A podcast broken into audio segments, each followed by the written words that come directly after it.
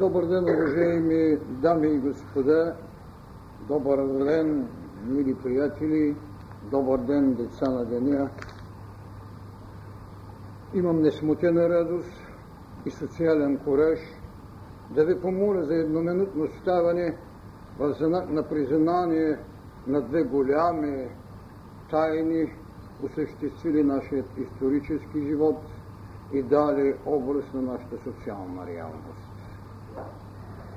Моля, ние малко и с отговорност молим небето, молим своя Отец да създаде в душата на националният ни дух признание и уютност на жертвите, които могат да бъдат обвинени, че са служили на една потреба, наречена България. Мир душите на тези велики и достойни синове, на тези легендарни майки, на тези знаменоски, на тези бабатонкини прояви. Мир в душата е на една жена. Достойно с отробът си да остави династическо начало и бъдеще. Преди няколко дни отчина царица Илана, майка на цар Симеона. Мир в душата й, достойна съпътница и отговорна служителка на националният ни дух. Никой не е дошъл тук, ако не е бил някога. Отделен е въпроса дали институти приемат това, че има потреба там, където сме били, да отидем да завършим голямото си дяло. Мир душата е. Уважаеми дами и господа, мили приятели, скъпи на сърцето и пътят ми деца на деня. Ние наистина имаме основание да изживеем една изключителна радост и аз благодаря на господин Петър Константинов за идеята, която преди години съм дал. Вие всички знаете, че това, което имам да говоря е именно трети март съдба. Аз няма да говоря за армиите, които се разгърнаха нито за воинството, което показа изключителен героизъм. Аз искам да говоря за провиденциалността, за предназначението, с което един народ не гостува, утвърждава живот. И тогава в потвърждение на мисълта ми, че история се прави от волята на Цезара и винаги с молитвата на жреца, тогава можем да кажем, че наистина трети мал е и съдба. Съдба. Съдба, която мога спокойно да кажа, че имаше една тревожност, съдба, която се зададе скръп на всички посмешни поколения на българската национална земя и държава. Съдба, която роди скръп защото ние получихме освобождение, но не и свобода. Освобождение, което наистина ни роди скръп. Ние изстреляхме куршуми от нашето воеводство, от нашето четничество, от нашите възстания. Изстреляхме куршуми и получихме сълзе. Тези неща трябва да отчетем, за да можем да говорим за това, което се нарича трети март, съдба. Една люляна мечта, една търсена потреба, едно предназначение на историческата даденост. Не е проблем на купнеш да я има България, а проблем на реална необходимост в отговорност на това, което като призвание и викаше на историческата сцена. Бяха прошасвали с векове архивите на Европа и се чудиха откъде да намерят такава област наречена източна Румелия, защото няма записано никъде. Има нещо друго. Какво? Загубихме. Защо в този куп на нашата съдба ние трябваше да получим скръп? 500 години, а хиляди години Адам бе дал имена на целия космичен свят. А ние 500 години искахме да изведем идея за държава и земя, която Аспарух направи, да я върнем и тогава да напишем Отечество с главна буква, а ние не можахме да напишем Отечество, защото то бе разделено на пет части. На пет части. Конференцията в Цариград на раздели на две. Потвърди се и в това, което Сан Стефанският договор не предостави. След това споразумението на големите и две големи политики една срещу друга в потребите на своите империалистически тенденции. Англия и Русия се поделиха България в пет части. Идеята на Русия, че може да стъпи на Дарданелите и на Цариград, и идеята на Англия или коварния Албион, както е наричан, трябваше да се сблъскат в взаимни отстъпки, едните да получат Азербайджан, другите и Крит. Пет части. Един договор, който е условен, прелиминиарен, условен договор, който фиксираше окупацията ни без да определи слока на оттеглянето. Договор, който прие решението тя да бъде разделена на две.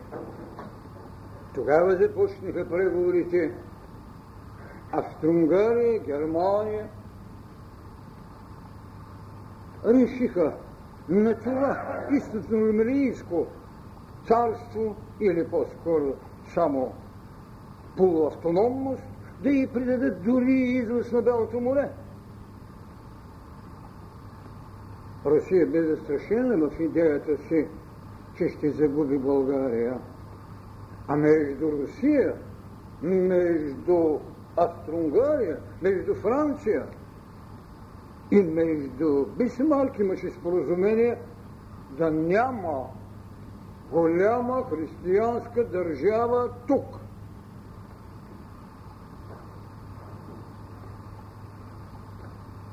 Това, което съдбата ни извеждаше, че ние не можахме дори първата буква на Отечеството си да напишем главно. Родината ни бе разкъсана. Берлинският договор. Берлинският договор е договор, който бе предрешен от Русия и Англия. Тогава разделиха на пет части. Преди това, преди това ние имаме условността до реката Вардар да имаме своя територия. Това е факта, който аз казвам, съдба, която ни донесе скръп и корошуми, които ни предоставяха достатъчно сълзи да роним. Кое беше вътрешната тайна, с която тези деца на България трябваше да отвоюват скръп. Цели стотици години ние си изживяваме в една историческа отговорност, която мълчи не знаят. Ние бяхме културата на Европа, когато те не можеха да си кажат името със своята азбука народна. Ние след това на Франция казахме, че има свой език и нашия първи поет го написа на френски своята голяма песен.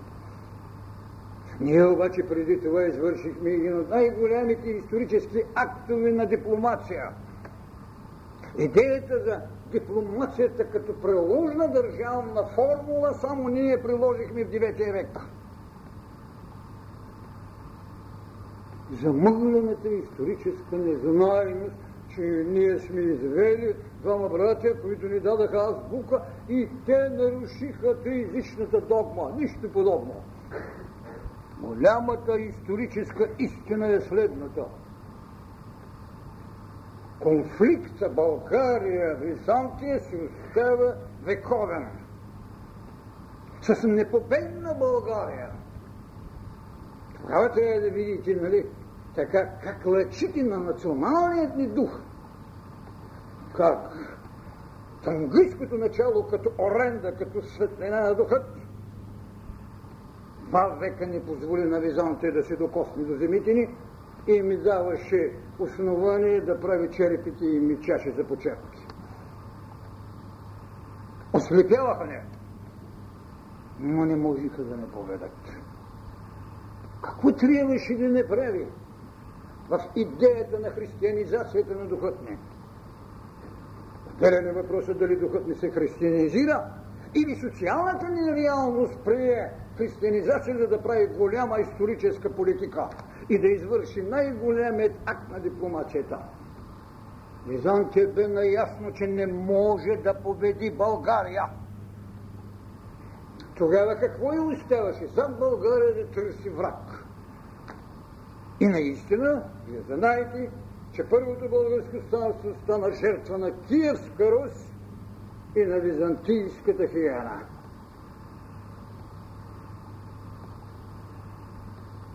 Защо тогава да ни благослови идеята за една славянска азбука на великомораците, за да удари България в гръб?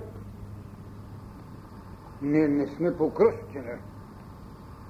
Защо пък папата да не направи другата услуга, страхувайки се от поделбата на диоцезите между двете църкви, които неофициално, но съвършенно реално са в битка постоянна.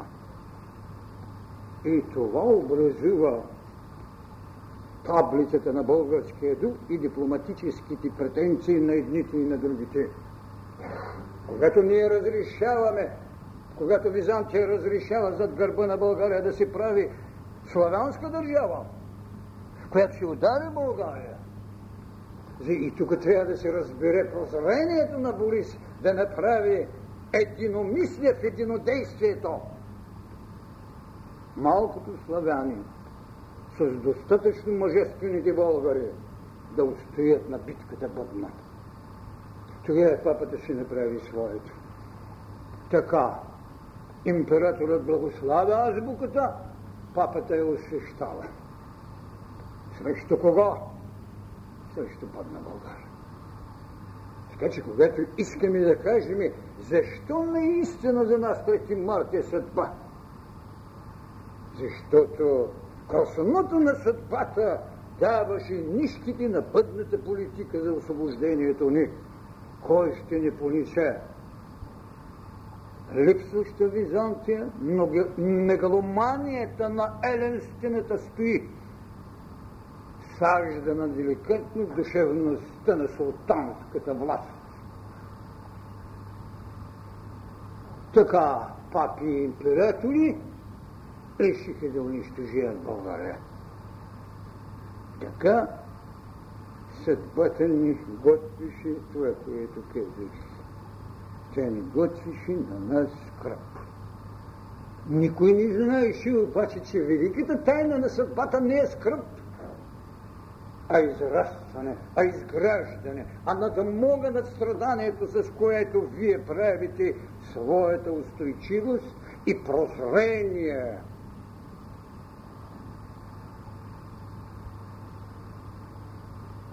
Така, приехме кръщението И разбира се, голямата дипломация, която бе разчетена от Борис, трябваше да бъде разбита с един акт на приемане на покръстване, обезоръжаване тайните на Византия и противопоставяне Византия чрез папата, кой да има тук своето место, за да прави бъдната политика. И така Борис не даде нито на едните, нито на другите. Тези, които не знаят тайните на църковните, говорят, че ние станахме жертва и защо ни приехме католицизма, тогава не беше още, но от Западната църква. А отидахме в източната и че отидахме към Цариградската църква.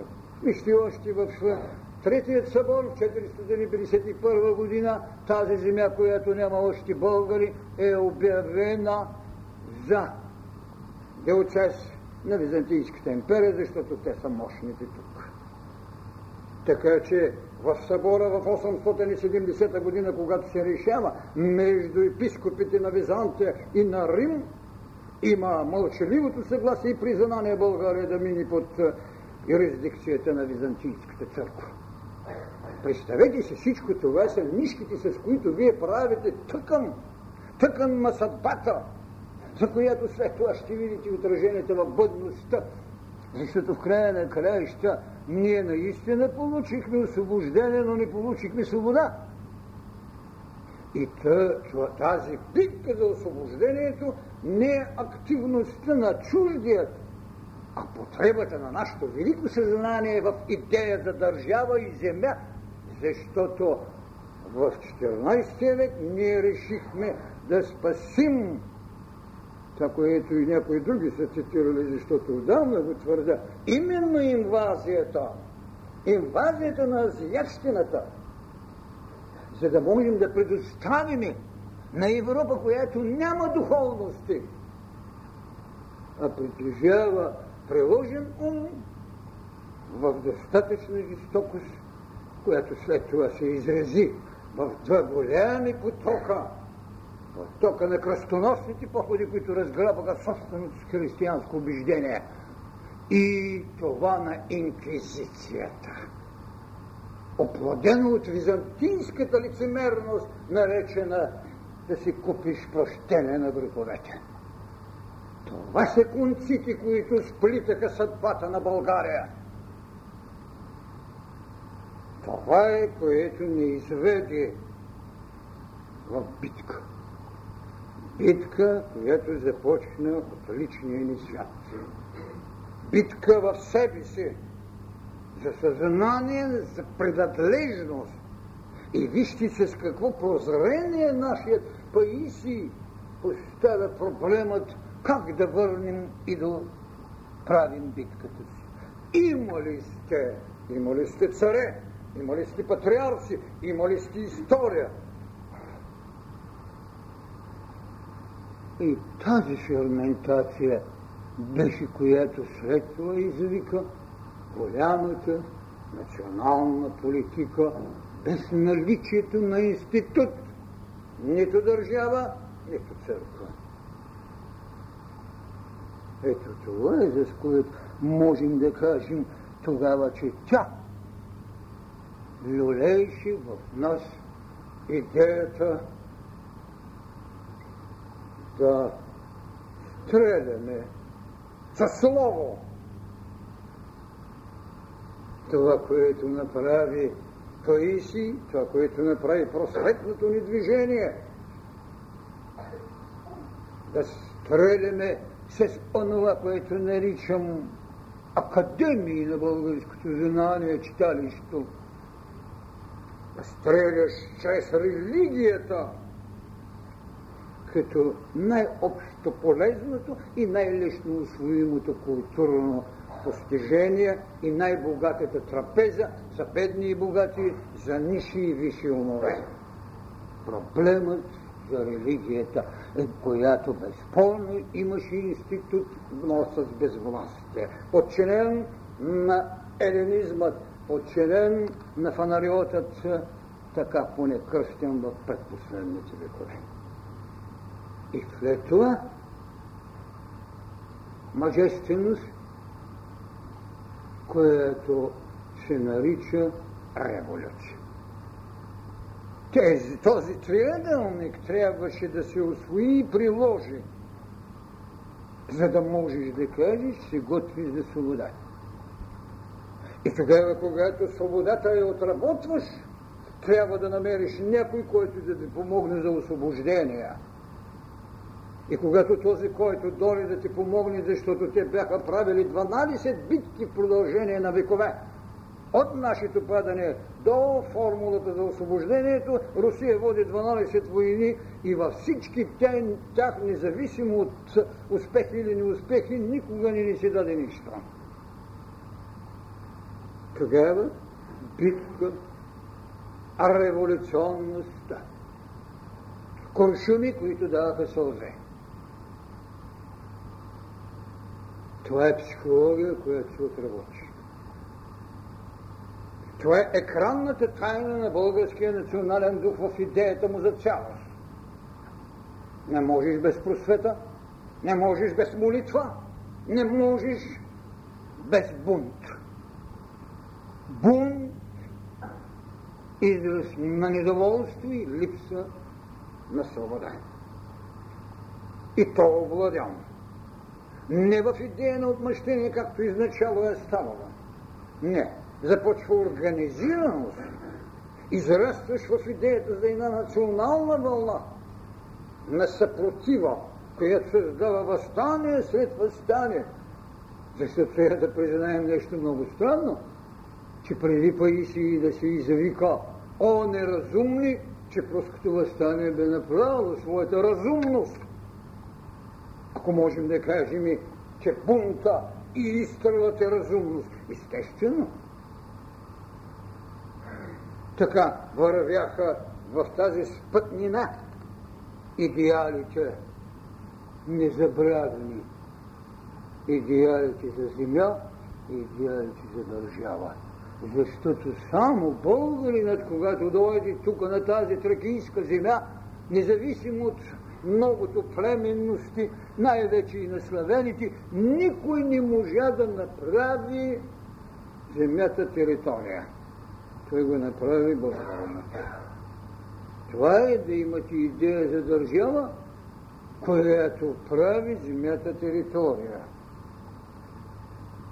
Това е с което след това будността викаше на изповедание в църквата на служение, в гората на обучение и в читалището на просветност. Това бяха голями, голямият триъгълник на нашите съдбовност. В продължението на тези столетия ние не можем да намерим отклонение от тенденцията, освен принижение на схващане на целите и недостоинство понякога в идеята за жертвата. Това, което понякога упречно стои в образа на чурбаджията, не всякога е достоверно. Но, факт е, че има с какво да прави сравнение, защото отклонението не може да ни бъде удостоверено с какъв знак е плюс идеята на свободата, или личното облагодателстване. Така се сложи началото на една безмерна в душевната добродетел на човека потреба идеята за жертвата. И всеки със своето. Тогава нашата църква извърши неповторимия, голямия дипломатически акт несравнен с която и да е история на света. И аз съм се очудвал, защо нашите историци не могат да изведат този най-голям дипломатически акт в светът. И той се крие в следното. Проблемът беше не само да получите независима църква и тя да стане екзархия, а да възправите породителя си срещу фанариота, който също те е поробител на душите ви. Да пееш възхвала на султана, който е породил и да ни споменаваш името на патриарха, под чието диоцес си намираше българската църква. Такава дипломация никой не е извършил. Това непрозрение понякога на дипломатите, на историците и на психолозите на България ме е потресвало. Как не можахте да видите, че тези хора извикаха националната си съвест в идея на жертва заради напъдност и пееха възхвала и споменаха името на султана, а затириха в забвонение името на патриарха. А сме какви? Православни. Това е голямата услуга, която Българската национална църква или Българската православна църква предостави на историята ни. И сега, когато стана битка дали да се спомене, че тя е национална или традиционна, историческият или верският дребосъдък почва да протестира. Вижте, привилегия няма нужда да има църквата. Особено в размерите, каквато е православната църква. Но има нужда от признание на историческа дан, които другите ни са дали. Идеята за свобода, така както ни е поднасят, е да ни купят легално неща. Това нашата църква извърши трагичната и участ после е тази, че тя помисли, че може да върши ролята и волята на Цезара. Тук е голямата беда след това. Да имаш мъже, които могат да имат прозрение и да правят откровението на бъдещето и след това да ги видиш да се, да се борят в тезата да бъдат генерали в политиката на България. Тази заблуда тя е изживяла десятки, не, а почти вече стотици години. Това е другата трагедия. Защото често ми се повтаря какво бил казал митрополит Климент. Ами има православие, има България. И никой, всички мълчат и възхвала го повтарят. Ами два века нямахме православие на България и имаше и ни падна дори под византийско робство. А за това казвам, ще я да ни купят легални, ще ако мислят, че толкова можем да мислим. Не е проблема да делиш църква и държава, защото тя е в един и същи човек. Трагедията когато чужда воля имаш в себе си. И чуждо отечество имаш, защото този, който иска да забрави отечество, той не може да говори в тази тайна, която ни натрапиха че не бива да има голяма християнска държава тук на Балканите. Защо? Защото всяка от великите сили беше намерила по един свой покровител. Англия си имаше своята Турция. Франция си имаше своята Сърбия. Австро-Унгария си имаше своята Босна, Херцеговина и прочее, Унгария и така нататък. Е, как тогава? Какво имахме ние като идея за покровителство, което не пазеше в националната ни тенденция, за да осъществим това, което пак другите го нямат, само ние го имаме? Единство с универсумът, земя предназначена в душевността на българина да бъде изживяна, осветена и да води исторически живот. Само професор Петър Мутавчиев можа да го каже. Имахме Балкана. Това е единственият човек в историята, който можеше да удохотвори Балкана, който можеше да ви говори за динамичното роденинство между универсума и душата на българина. Само този човек изпя голямата песен Балканът. Разбира се, негов предшественик в това отношение трябва да признаем беше Пенчо Славейков, който със своята химнология към Балканът и към България беше казал също нещо, което света тук няма и до сега. Никой не бе направил плътта на земята си, на територията си, плът на Бога. Никой народ няма тази, това мистично единство. Бог и България е единство, двойна плът. А професор Петър Мотовшиев удовлетвори Балканът. И аз много съм се очудвал. Може да се пеят за самотиви, за какви неща, а никой не ни каза, че Балкана не само по бащин стар, както казваше Пенчо Славейков, но наистина покровителствената ръка. И тогава може да създавате легенди, може да ни са верни, но са будителство. Легендата че един наш крали Марко с единия крак стъпал на Балкана, с другия на, Хайму, на Пирин. Хаймус и Пирин. Колко е верно, че крали Марко е български закрилник е отделно въпрос. Истината е една. Че ние имаме въображение да правим координат. Пирин и Хемос а тези, които знаят тайната на Хемос, трябва да знаят, че това е продължение на Хималайчи.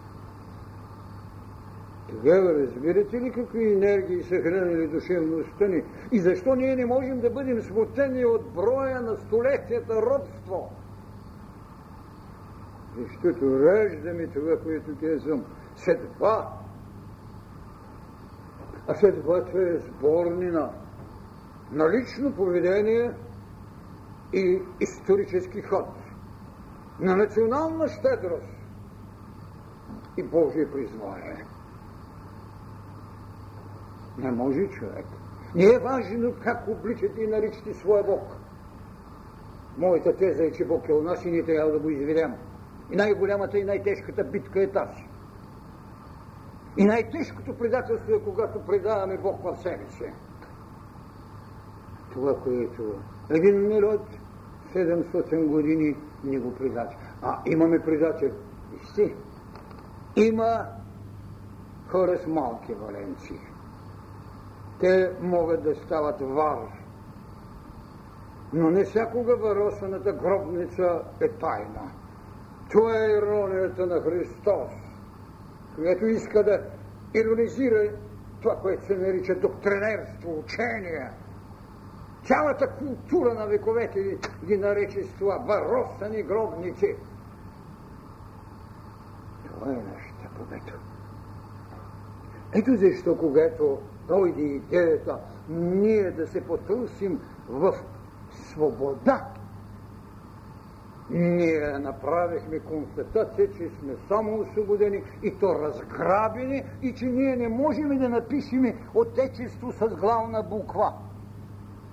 Другото е парадно, аз сега ги наблюдавах. Да, ние наистина трябва да дигаме знамена заради получение на бъдното. Но едно получение, което може да ви открадне съвест и да бъде приспособено, това е ви просто подготви за предателство. Така както се случи. Случи си да нямаме отечество, Българският народ след освобождението страдаше от болката, че не може да напише отечество с главна буква, а когато имахме отечество и родина, след това пък не можехме да я изповедаме като лично поведение и принадлежност, а стана интернационална глобална сила с най-ефтеното име предател. Това, когато разглеждам тези неща, аз винаги ще говоря че ние не получихме свобода. Тази вътрешна потреба изграждаше България след това. Тогава може да, ви, да видим защо. Не немирството, а потребата от целостта ни ни наложи да водим битки и то битки още. Денът след освобождението битки, след разкъсването ни, идея за обединение. Това е дълновинността на духът на българина. И ние наистина понякога трябва да си попитаме това, което го и носиш или някакво притежание. Да, носиш. Носиш дълновинност в идеята за бъдещето. Да не говорим и за личности, които преминаха от едната страна на русофилството на страната да бъдат наричани русофони. Не, те си бяха българи. Българинът не може да бъде накичан с китката на филство или нефилство към този или онзи народ.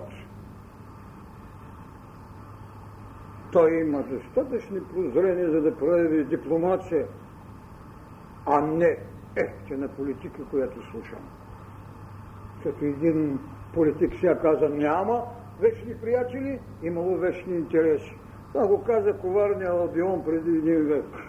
Така че такива подражатели нищо не разбират. Има нещо друго, от което ние не можем да се лишиме. Имаме ли прозрение в идеята си за национален път? Не става въпрос за национализъм, не става въпрос за шовинизъм. Става въпрос, когато отиваме някъде, да отидем и като това, което историята ни отредила и това, което в историята сме оставили. Никой не е оставил културно богатство, каквото ние сме оставили, независимо от седем века робство. Никой, никой няма азбучна молитва дори. Или съзнателно се е примълчавало, или преднамерено се е заглушавал гласът на будността. И тогава ще поставя този голям въпрос, наистина ли трети март е свобода? Да, то е свобода, то е светота. Защото поставям не риторично, а отговорих съвсем пред форум от най-голямо естество, когато бях викан в университета за националната ни доктрина. Защо нямахме до сега национална доктрина? Нямахме академици? Не е верно.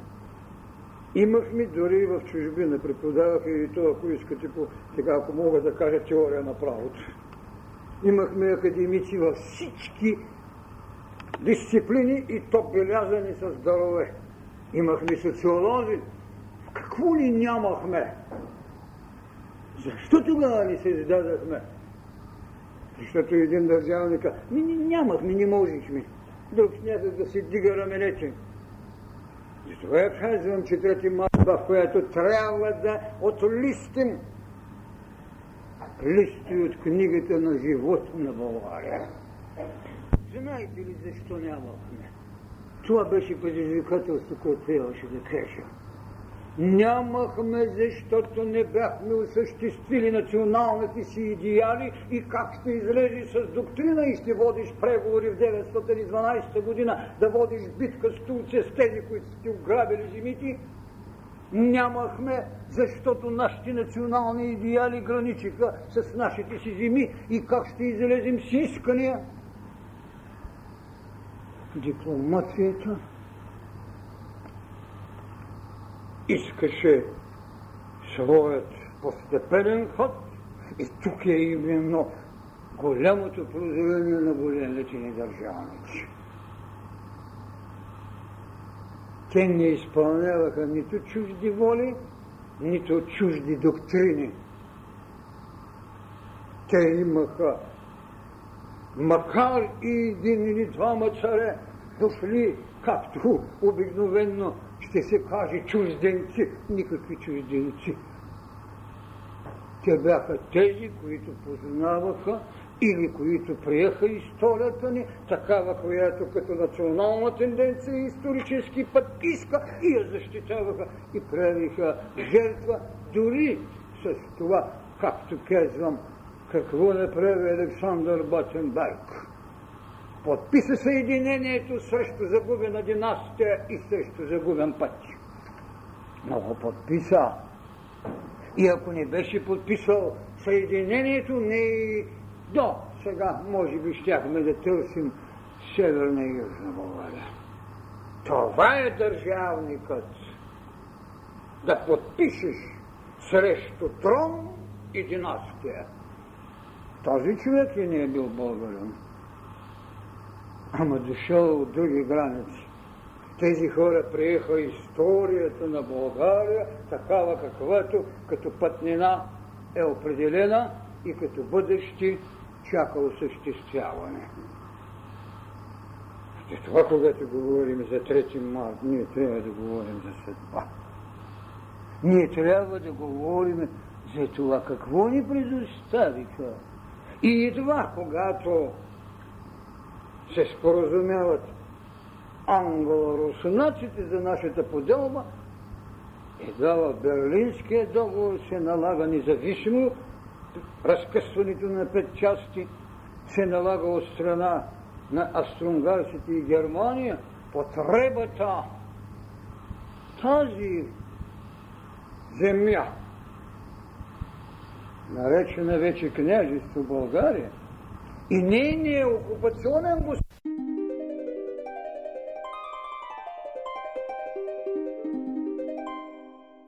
един от светилите на съдбата, така че не са си отишли доброволно не повече от 9 месеца. И знаете ли, че в предишния договор на Сан Стефанският между Турция и Русия, която безспорно беше признаната победителка, няма името България, а има Балканец.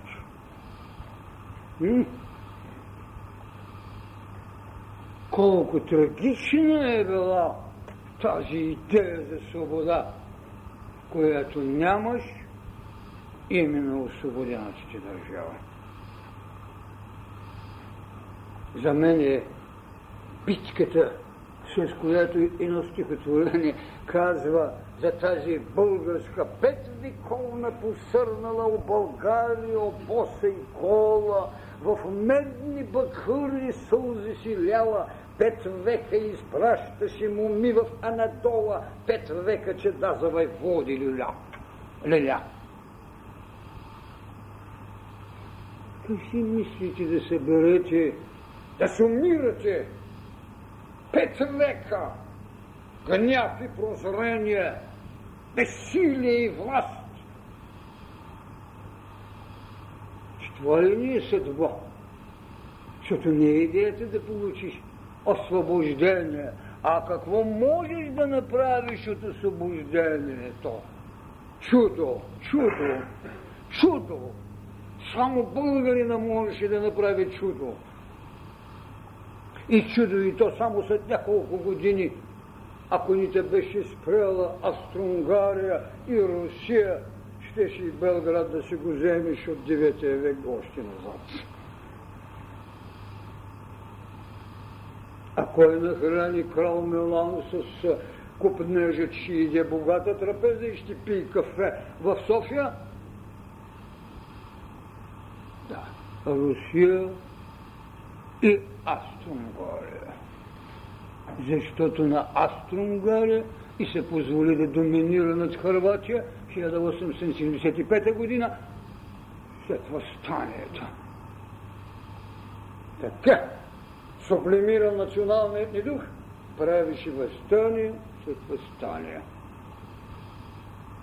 Тогава няма що да се очудваме, че наистина пет века тази българска майка е люляла чада за войводчи. А нейните моми отиваха в Анатола. И ние знаем ми майка на султан. Ние знаем и, и най-големият професор по право в Италия, българин.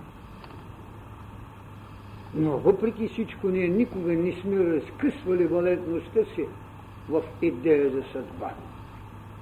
Това, което е цитирано, ние погълнахме инвазията на изтока, за да позволиме наистина да не позволим на Европа Макар, че те, азиящината в лицето на султанщината, стигаше дори до Париж. Още в 717 година, тогава, когато пък спасихме именно от сарацините султаници, т.е. Византия пък. Така че ние винаги сме играли акумулатори на отрицателната енергия, защото притежаваме идея за трансформация на отрицанието, с което правиме своя най-голям подвиг. Обичаме врага си.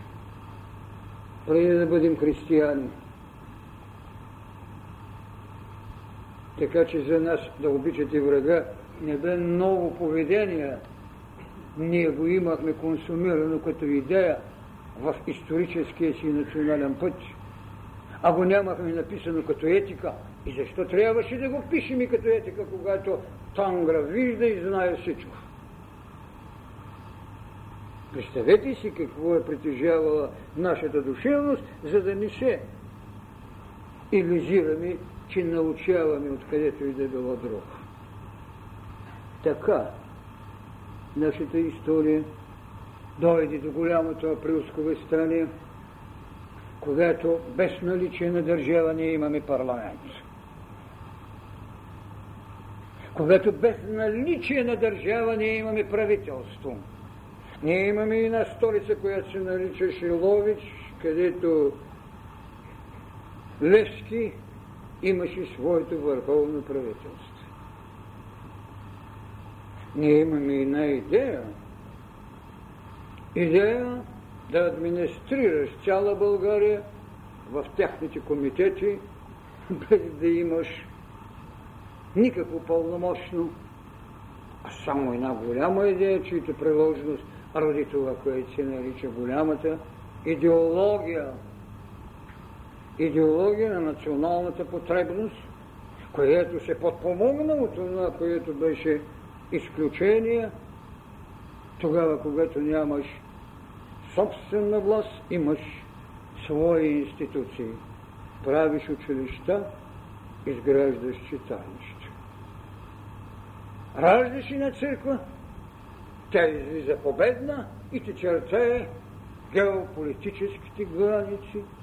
И точно тук, когато ни взимат в Берлинския договор Нишко и Поморийско, в диоцеза на българската екзархия тези земи, както и всички други, са споменати. Тогава, кой бе ограбен? Защо съдбата ни отреди тази тайна? За да направим това, което светът чака и бъдната тайна на небето иска да се види осъществена. Един народ, който трябва да донесе на света и на нова духовна вълна. Един народ, който в своята социология показа изрядно чувство за държавничество, достатъчно величие в битка за жертва във войните, никой не може да похвали и не бива да говорим, че убийството е благородство. Но за сега цялата история си е служила, служила с облечено доверие за насилие, наречено война.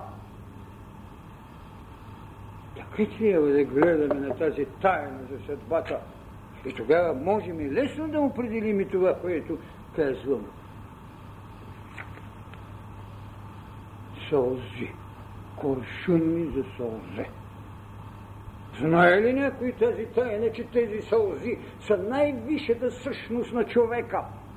Това е неговата огнена власт която се дава на земята и на човечеството като астрална вибрация, която утвърждава желание за жертва и подвиг. Кошуми за сълзи. Тогава може да разберете защо една майка, каквато е баба Тонка, а се слага в редиците на посветените 13 българи. Защото тя, преди да го прати, в бойното поле и преди да го е завела на кръщение на уродението, тя му прави за упокойна молитва, защото след това не знае дали ще го намери. Това е да си надмогнал стрела си. Това е да си надмогнал сълзите си. Това е да си изстрелял бъдната истина. И тогава можеш да кажеш, можем ли ние тук да правим служение на един миров ултар, ултара на една нова духовна вълна? Можем ли да се причистим с това, което наричам мъдрост? Или трябва само да възпее двете армии, Дунавската с 190 хиляди и Кавказската с 80 хиляди, които идват да ни освобождават. Безспорно, добър ден, нашата признателност, издигнахме ми храмове и така нататък. Това е другата страна на въпроса. Това е да имаш измерение на дълг, но още не е освещение на задължението ти. Защото беше добре казал Антима, когато открива учредителното събрание. Да, ние ви благодарим, че дойдохте и не освободите, сега трябва да търсим кой да не освободи от вас. Това казва Антим, първият екзорх на България, на руския губернатор тук. Не е въпроса на неблагодарност. Вижте, аз не говоря за да бъдем неблагодарни. Аз говоря за измеренията, с които трябва да отработим духът на българина в националното му служение на третото хилядолетие. Ако ние продължаваме с тези земни притегляния, както ги чуваме сега, благодарност на еди кои си, благодарност на еди кои си, не, не, не, вижте, благодарете на това, че имате небе и земя, които са осветени. На това, ако въобще не се опрете на тази даденост, вие винаги ще бъдете игра на чужди интереси. И нека подобен повод да ни послужи. Да служи на националната си съвест. А тя ще бъде най-добре в отговорността и когато ще си влезе в тази общност, на която сигурно ще подаде малко повече мъдрост, отколкото притежава тяхния практичен и приложен. Защото една идея, която поставяме, няма зло, има не еволирало добро. Как си мислите при една общност континентална би решила проблемите на взаимността ни? Би го решила само с това, че сме готови да изпълним голямото предназначение – да потушим негодование заради великото предназначение, че човекът е им Бог в развитие. Докато го съзнаем, ние винаги ще говорим за враг. Ние винаги ще се слушим с моралните таблици на миналото. Ерарем хуманум мес да си грешало било човешко до кока.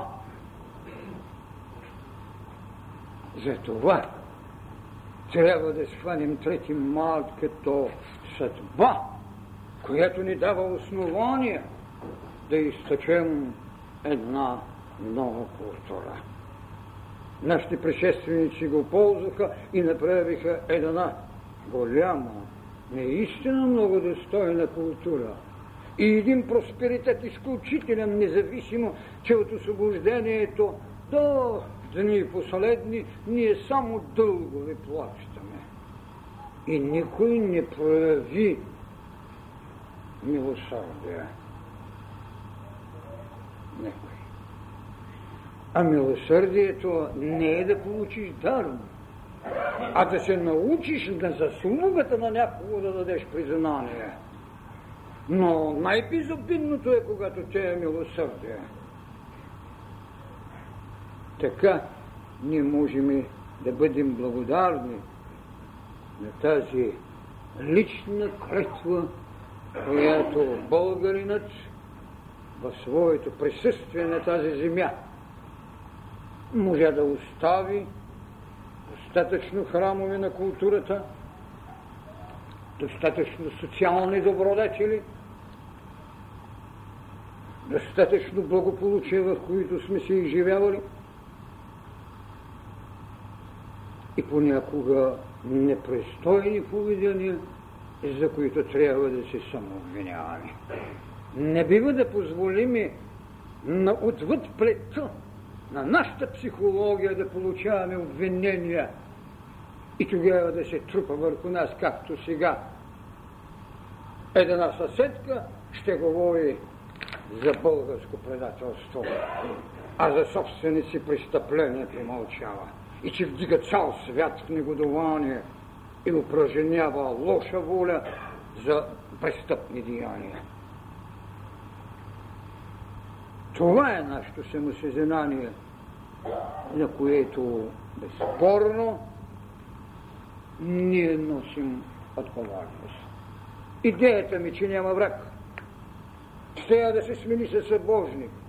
И другата формула, която трябва, и както знае по-голямата част от вас в обращение до Обединените народи, да се махне тезата за анатемата, защото в хартата за правата на човека е защитено всичко, дори съвестта, която също не е субстанциална, но никой не защити правото на душата да не бъде анатемосвана.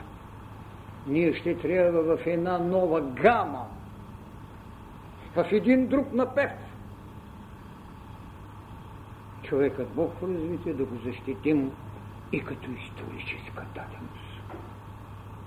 Затова, който и да е акт велик в нашата история, ще бъде акт на съдба.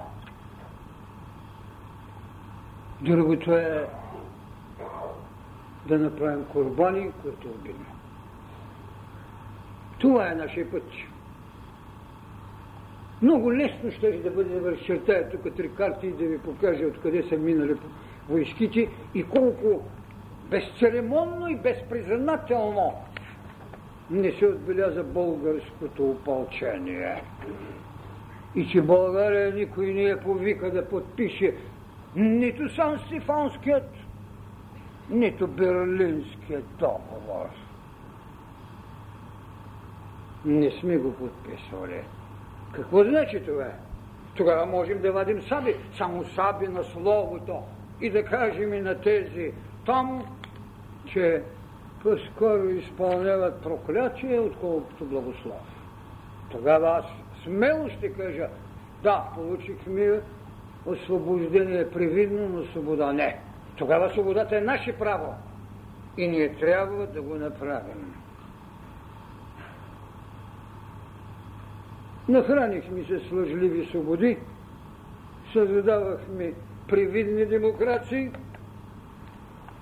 обвинявахме в авторитаризъм най-доброто благородство в идея за България.